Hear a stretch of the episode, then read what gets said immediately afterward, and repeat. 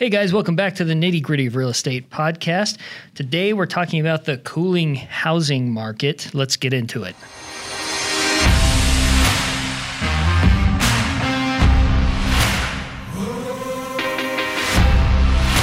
Thanks for joining us today. I'm Joe Brown with the TJK team, the marketing division head here, with Tom Krieger as well, uh, who is the head of the Tom J. Krieger team and the leader guy of the, the entire operation here.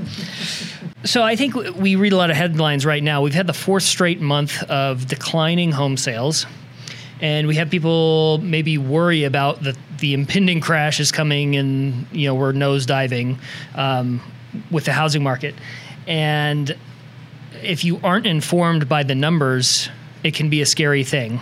Yep. Especially if you're a homeowner, if you're a, a home buyer looking to get into the market, it can be a scary thing. So, what what are we looking at right now? What why are we seeing quote cooling off numbers in the market? Okay, so Joe, thanks a lot for being here. Um, let me uh, address the availability of homes for sale right now, why the, the market is declining in the actual numbers one of the major reasons is the home builders are not able to get their houses done in time.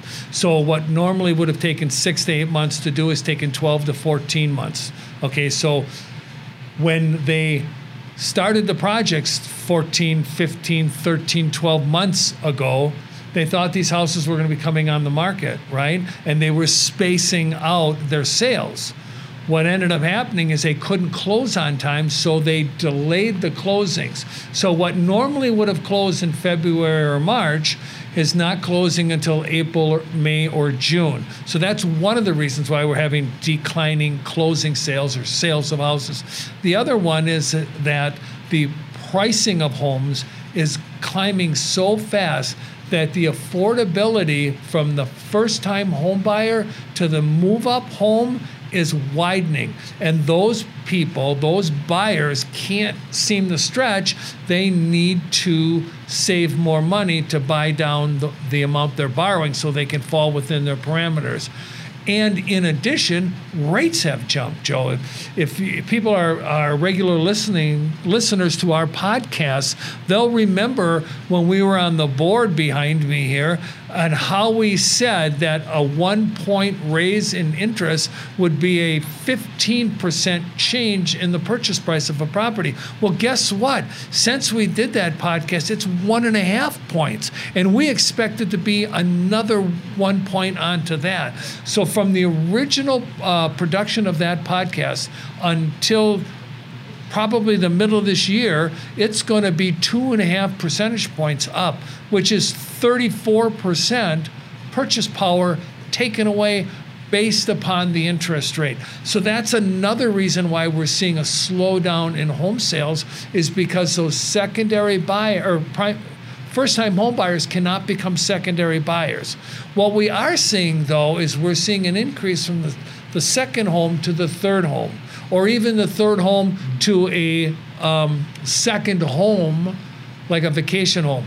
Those numbers haven't really dropped off. It's the builder's numbers and the numbers from the first time home buyer up to the second time home. That's where really the reduction in home price in home sales have have uh, taken us. Hey everyone, we want to interrupt this episode to let you know that we are a Keller Williams Southern Arizona franchise. Also, we are licensed realtors practicing equal housing.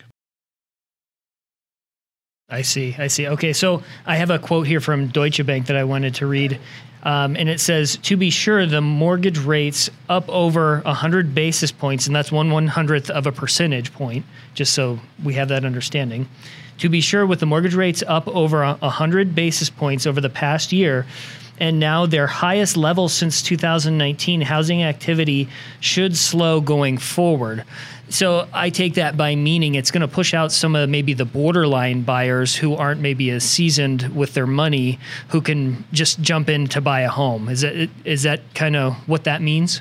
It's exactly what that means, Joe. Um, and rates, you know, from December of last year until current, they're 4.2% from 3.1%. That's 1.32% interest rates. And that's a huge chunk, Joe. Yeah. And so if you think about it, I was, you know, I could afford a $400,000 house, but now it looks like I can only afford about a $330,000. Well, that's what my house is now. Why am I selling my house now to buy something in the same value? Right. It doesn't make sense, right? So, one of the things that, that I want to share with people when it comes to affordability is a lot of people like to put 20, 25% down if they can to remove the private mortgage insurance, right? Now, I don't mean to get in the weeds here, but kind of please try and follow me on this. If I don't put as much down and I pay the private mortgage insurance, but I can take that amount that I didn't use fully for the down payment, use that to buy down my interest rate. I can then stretch into a house that I could afford. And in two years, that house is going to appreciate so much that you can have the private mortgage insurance removed. You can basically uh, reapply or refinance that out.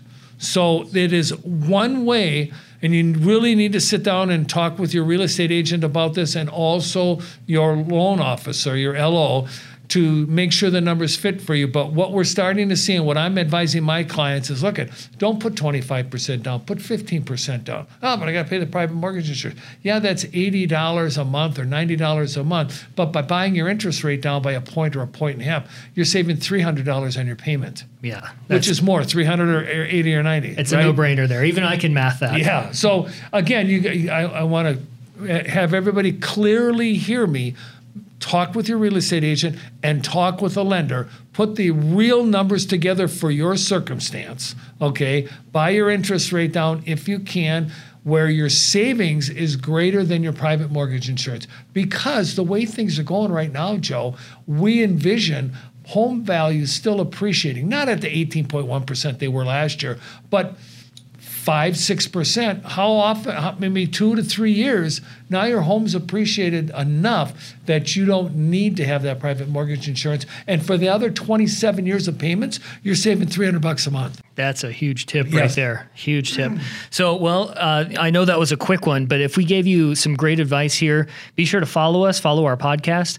Um, and if you have a topic maybe that that you want us to cover, feel free to to shoot that over to us and, and let us know, and we'll we'll cover it for you because this this can be a complicated process. Yeah, Joe, and, and, and everybody reach out to us. I want to help people afford to buy houses and to take the knowledge that we have and utilize it to better your life. Yeah, that's great. Uh, in the we did mention a podcast in this. It, look down in the show notes, and it will be linked there.